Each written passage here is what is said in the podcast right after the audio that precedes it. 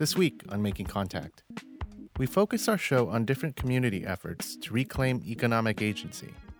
It's a response for critical survival, especially in communities historically left behind by economic institutions. I'm your host, RJ Lozada. We're along a main drag in Oakland, California, called International Boulevard. It's part of the neighborhood called Lower San Antonio. The demographic is historically blue collar, migrant, people of color, queer, and trans. So you've got mom and pop shops like Lao and Vietnamese restaurants. You've got auto mechanics and other small services. You've got homes with facades full of age and character. And then there's a set of spaces that line a small area of 23rd and International. And Eddie Oda of Cycles of Change and Devi Peacock of Liberating Ourselves Locally and Peacock Rebellion are taking me around. It's four storefronts and eight apartments on the second story. They share a large swath of land in the back, which is used for farming and She's been here a gardening. minute. Yeah, it's big. Yeah. Um, an interesting story is that this space, this lot right here, used to be a uh, dry cleaning facility. And so, as we're going through inspections and stuff to buy the building, one of the red flags that came up was the fact that this was a dry cleaning facility. And so, they wanted to test the toxicity of the soil. Oh. So they went down 25 feet. They were like trying to figure out like if there's any toxic chemicals still left from it. And like through that whole process, I was like, the power of the plum tree, the power of the plum tree, look how huge it is. It's got to be that huge under the ground. And so, you know, it's got to be like taking out all the toxins. I mean, over the years, and the inspections actually came out pretty clean. That's kind of a, a little miracle just because dry cleaning's like got abrasive chemicals. Yeah, hella toxic. So the landlord of the set of storefronts and apartments was planning to put the property up for sale. But before she did, she sent an email out to the residents and organizations. But instead of giving them a heads up for a possible eviction, she invited them to consider purchasing the property and land. So after some quick thinking, the groups organized a short crowdfunding campaign and raised close to $90,000. A significant portion of that was put forward as a down payment for the properties. Here's Eddie. Similar to Devi, I felt really excited and happy um, and supported by community and lifted up, really like lifted up. Um, and at the same time, it's like, well, this is only phase one. we still got to figure out self management, which, you know, um, if we want to be realistic about like what that will take, uh, it will either take a lot of volunteering on the part of residents or we raise fund in, funds so that we can pay ourselves to do this stuff, um, which I think uh, is possible. I think it's important for us to sustain ourselves, um, especially given like most folks here are low income. And on top of that, they'll need to prepare for cooperative ownership and management. Yet Eddie and Devi are hopefully and justifiably optimistic. you know, we're we're a unified force of, of people and and I think this piece around like interdependence is like no we really need each other. That's not just lip service like we actually really need each other. Like how many times like you know in these things like um like Eddie like how many times was I like crying at the end and being like how are we going to do this? But it's like it's true. It's like you know like thinking about the the really long term picture it's like you know 10 20 years from now like we're going to own the building. Like we're going to own the building you know? And the land is going to be in community forever. Absolutely. There what there have been these moments where i'm like can we really pull this off? Like you know being like can we really pull this off? Uh, this whole real estate world it's like they're so complex that it's like oh yeah absolutely. This system was set up for us to never be able to access it you know? Um, this has been set up to destroy us. Absolutely there are allies who've come you know to be and like getting clarity on like who is who are folks who want to jump on to something because it seems shiny or sexy and then who- but who are the folks who actually are really or who want to be a savior versus the people who are like in solidarity. And i will say that like with steve and the oakland community land trust they were very much about like no we're in solidarity. We want to hear what is the like take leadership from the people on the block about how we want to do things. And that is like develop, you know, taking the years to like develop our collective leadership model. We're going to take our time to figure that out. They're going to give us some support. You know, we can't rush in all the time because we also they have to have um, time to build the relationships of trust with each other.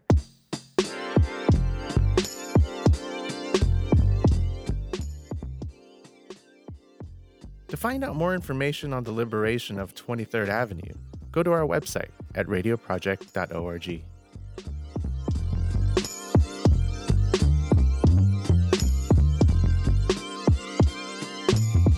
If you're just tuning in, you're listening to Making Contact. Today, we're visiting community rooted enterprises where people are rethinking power and participation in their lives. Collective housing and cultural co ops, land trusts, and community banks are providing fundamental shifts in our workplaces and living spaces. To connect hundreds of these efforts, networks have emerged. The New Economy Coalition brings together groups that value environmental sustainability and racial justice, along with community ownership. In May of 2017, the New Economy Coalition held a panel discussion in Chicago about building alternative economic institutions as part of a broader movement strategy. We bring you some excerpts from that discussion. You'll first hear from Amara Enyia, who is a public policy expert on city and state policies, especially regarding education and economic development, and in 2015 ran for mayor in Chicago. So it was interesting. I, I didn't I didn't know it was a new economy platform at the time I was running. so now there's a, a, a, label or a name that I can attach to uh, the policies that I was putting forth when I ran. So I ran for mayor of Chicago in uh, 20, the 2015 election cycle. Um, I was the first person that came out to challenge the incumbent. Uh, had never run for political office before, ever. Um, didn't really work on too many campaigns, really hardly any um, but had worked in the mayor's office under the previous administration, and through that vantage point, had really seen and was very intentional about working there because I wanted to understand who was making these decisions, who's making these decisions, why is it that the city is operating the way that it is, and so for me. Um, you go into, I guess, the belly of the, belly of the beast, and you learn and you study uh, so that you can understand how to dismantle that very system that you know doesn't work. I really didn't even care about this mayor because it's not about the person. You just represent a certain system and a philosophy and a worldview. But the best way to counter that is to put forth tangible alternatives. So it's not enough for me to just say, well, you know, we don't have jobs. Okay. That's like you go into a restaurant and say, I'm hungry. What are you going to get, right? They'll ask you, well, what do you want? So, a lot of the policies that I put forth, I talked about worker owned cooperatives.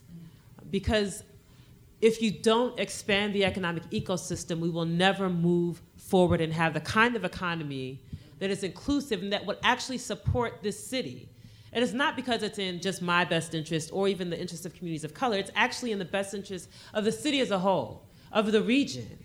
And we have to make that point right? So a lot of when we talk about many of these things, whether it's worker-owned co-ops or a financial transaction tax, who would imagine that making sure that we cut down on the detrimental high-frequency trading that crashed the economy, and actually making them pay their fair share of taxes, would actually help what we call the billions of dollars in budget shortfall that we have.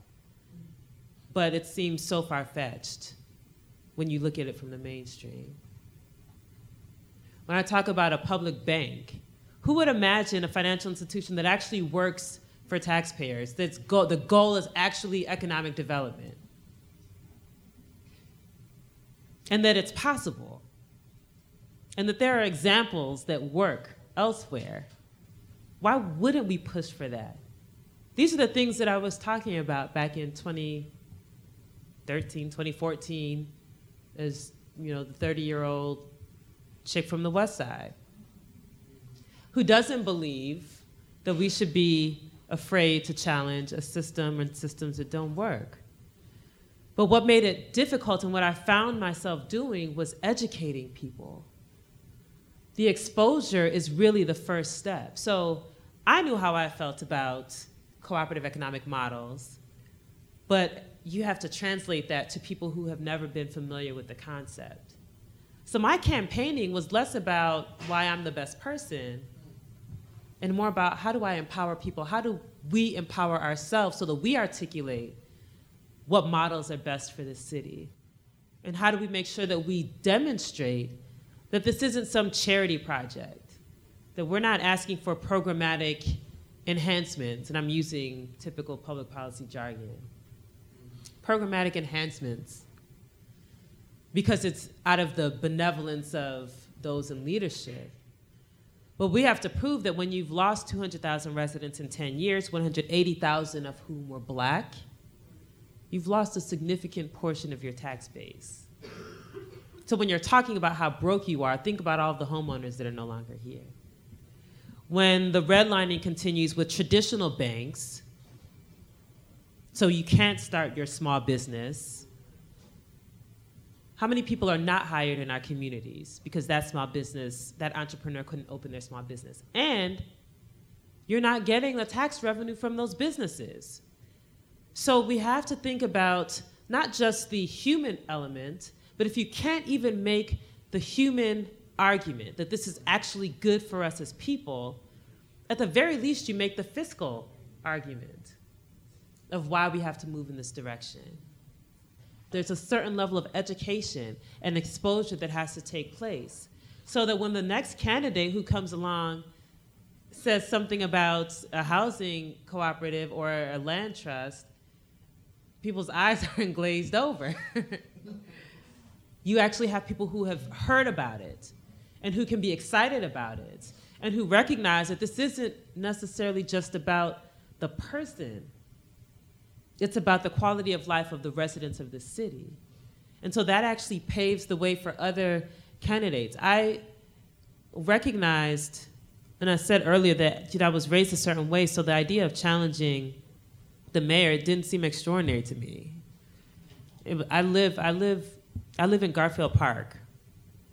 So the issues that you know happen in Chicago, when I walk outside my door every single day, I'm faced with. And I have a certain level of intolerance and a certain level of impatience about how things are and why things are the way they are.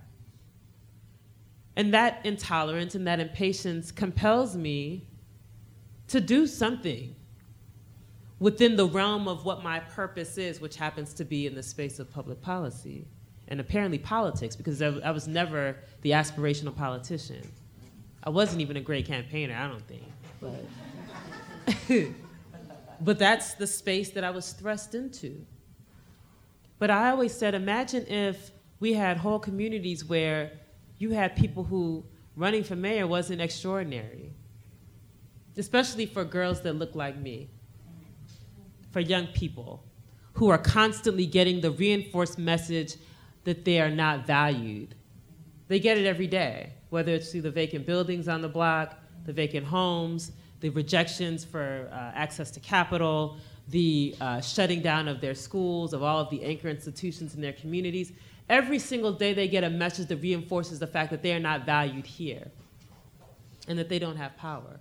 But imagine if they believed that they had power. Imagine the same level of intolerance to the status quo. That's what a movement is. And so it was never about me. I just play my role. I play my part. But the more people are exposed to the concepts that we're talking about here and the alternatives that they can put forth, as opposed to just accepting what they tell us is possible.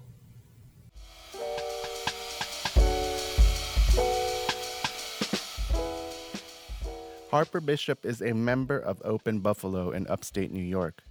Open Buffalo is a collaboration between several diverse groups and allies. They run initiatives directly addressing recidivism, local economic development, and leadership. In the following clip, Bishop responds to working outside the nonprofit industrial complex. That I wanted to a- answer this in a very specific way. I thought about uh, earlier today, and first of all, as a white person, um, it's important that I explicitly always state that Black Lives Matter, and uh, they do. And I live my life as such, and I organize as such, and so that's just really important. And so one of the things that we talked about was, you know, where we were hearing significant, um, you know, silence right now is from both the establishment of politics um, and and the power structure. And right now in Buffalo, there is a significant conversation happening about police brutality, and it's more than a conversation. In the last 100 days in Buffalo, there are two black men who have died in the hands of the BPD, and their their names should be hashtags at this point. The only difference that you don't know their names: Wardel Meech Davis, who died in police custody, and then very recently Jose Hernandez uh, actually died literally at the hands of the Buffalo Police Department. And so when we talk about um, coalition building and structures and the build out of ecosystems, there are things that I can't do at my nine to five at Open Buffalo because of power structures, because of social capital, because of philanthropic obligations. And I'm pretty straightforward about the fact that that's true. Um, we do have a campaign for justice and opportunity, and that it is addressing some of these issues, but it's reformist at best, right? And there are a lot of uh, young, radical people of color who are ready to make moves and we need them to make moves, honestly.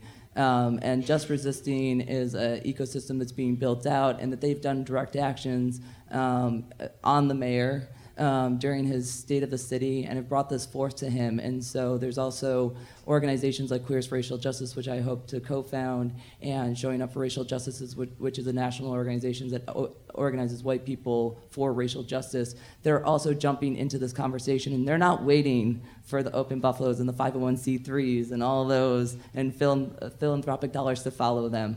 Uh, they're working outside of the system, they're expanding the system, and, and quite frankly, they make my job a lot easier because when the mayor gets to decide whether or not he wants to step forward, he looks at my proposal, he looks at their proposal, and my proposal becomes a lot more palatable.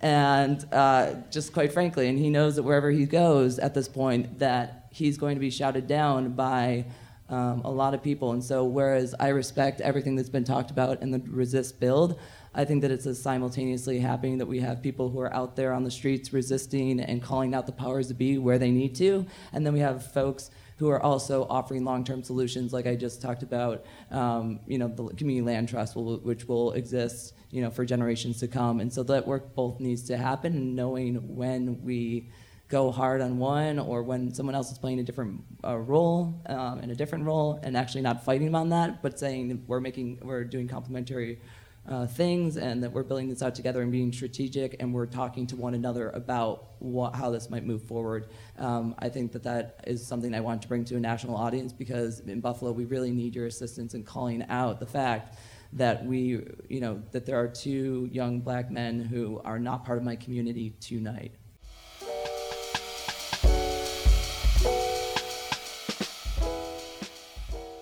Julia Ho came to represent Solidarity Economy St. Louis, a network of groups and individuals focused on growing and practicing a solidarity economic framework, espousing justice, self determination, and other values that run counter to a model that pits people and groups against each other. Here, Julia sets the backdrop starting with Ferguson. I guess, important context for the organizing in St. Louis, aside from the Ferguson uprising, which most people are aware of, but people, um, I think mainstream media was very conscious about separating the issues that were happening in Ferguson to the St. Louis area and not recognizing the history of the fact that St. Louis is one of the most, I'll say, openly racially segregated cities in the country, um, most starkly racially segregated cities in the country. Um, and also has a, a strong you know, legacy of resistance. Um, and also of thriving black communities and thriving black neighborhoods, which were in some ways destroyed by white flight um, and also by integration. Um, and so, all of that to say is that uh, our work in St. Louis has shifted in so many different ways over the last three years. And uh, to be honest and perfectly upfront with you guys, like our very first iteration of Solidarity Economy St. Louis um, was an outgrowth of a, a project of a uh, kind of the post ACORN organization, St. Louis called More Missourians Organizing for Reform and Empowerment, which at that point had been um, primarily a direct action organization um, focused at the uh, intersection of climate, racial, economic justice, but we really worked to support movement moments. So, uh, you know, the foreclosure crisis in 2008, um, Occupy in 2011, and then, of course, the Ferguson Uprising in 2014.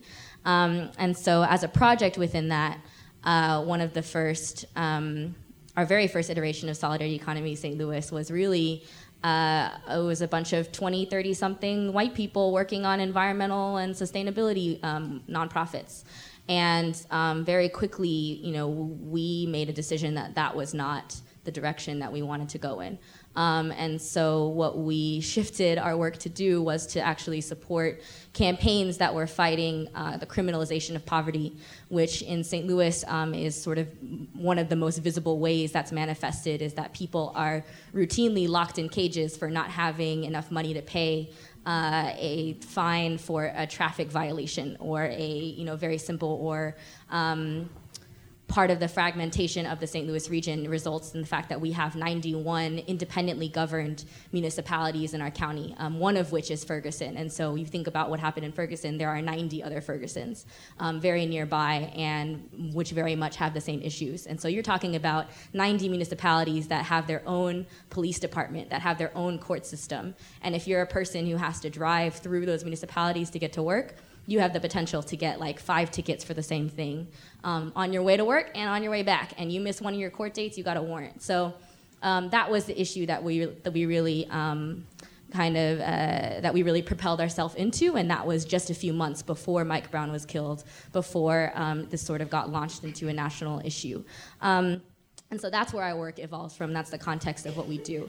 And I think now, coming up on almost three years after that, we're in a very, uh, I think, a natural evolution of that moment where we are working to grow um, a, a, network um, of groups of individuals, and we um, very intentionally define groups in a very loose way. We're not just talking about established organizations, the typical community organizations that come to coalitions. We're talking about um, informal collectives of people, houses of folks. We're talking about gardeners and farmers. We're talking about artist collectives, um, or small businesses, which are often left out of these conversations as well. And so um, we are very broadly defining what it means to form that community um, and trying to, I think, uh, do two very distinct things. One of which is to provide an avenue and a way for any individual um, who feels like they have resources and they want to align those with their values.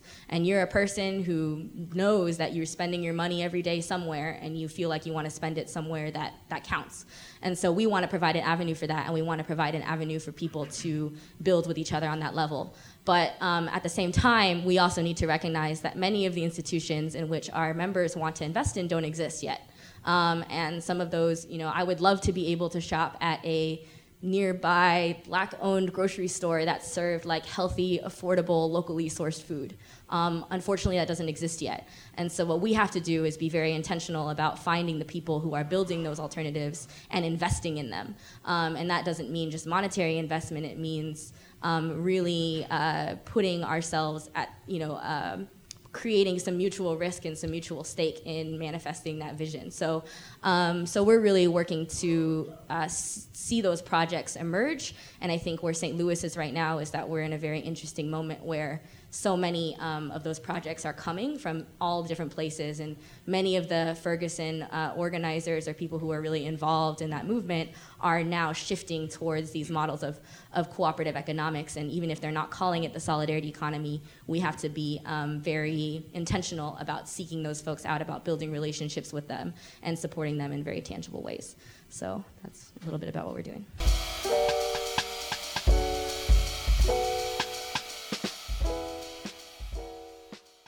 Cooperation Jackson out of Jackson, Mississippi has an incredible history of economic justice, developed by the New Afrikan Peoples Organization and Malcolm X grassroots movement, building upon the Jackson Kush Plan, an agenda to generate wealth and redistribute it equitably on the principles of cooperation, sharing, solidarity, and democracy. Aya Ifalola Omobola sets the context for Cooperation Jackson.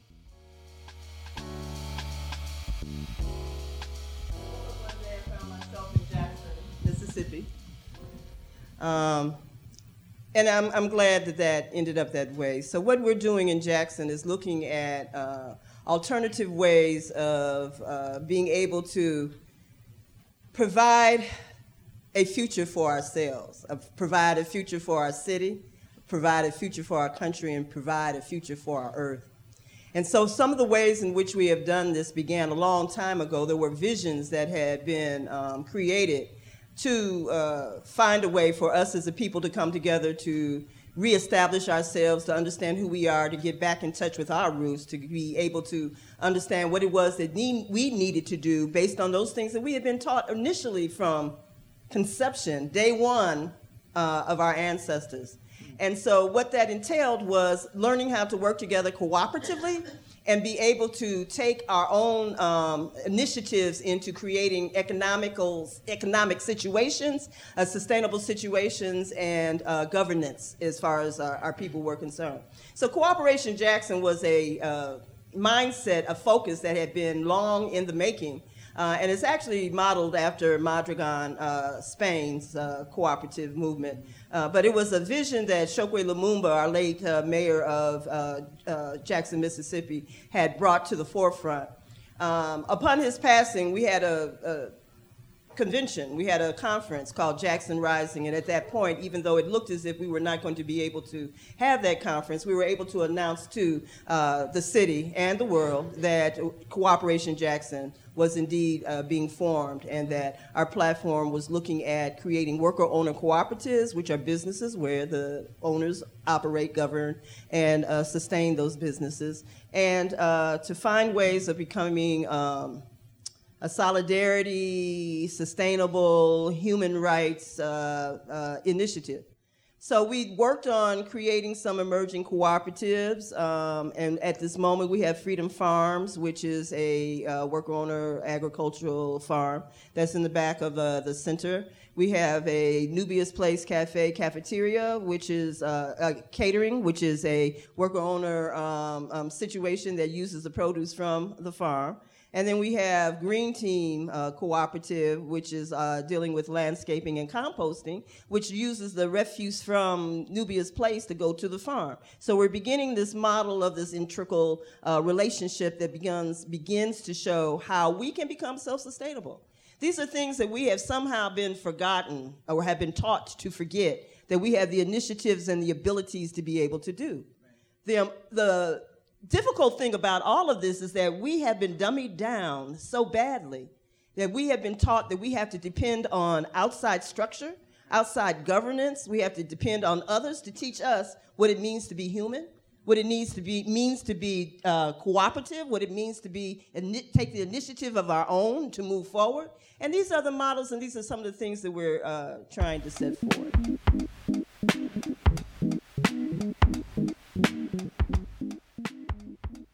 And that's it for this week's Making Contact. Have you been rethinking about your relationship to money? More specifically, are you thinking about the possibilities of participating in a co op or seeking ways to reconcile justice and economics? Let us know. You can reach us at our website at radioproject.org. This program was produced with support from the New Economies Reporting Project, funded with a grant from the Park Foundation. Special thanks to Rachel Dixon for recording panelists in Chicago. Lisa Rudman is our executive director. Marie Choi, Anita Johnson, Monica Lopez are our producers. Sabine Blaizin is our audience engagement manager. And Vera Tykulsker is our development associate. I'm your host, RJ Lozada, and thank you for listening to Making Contact.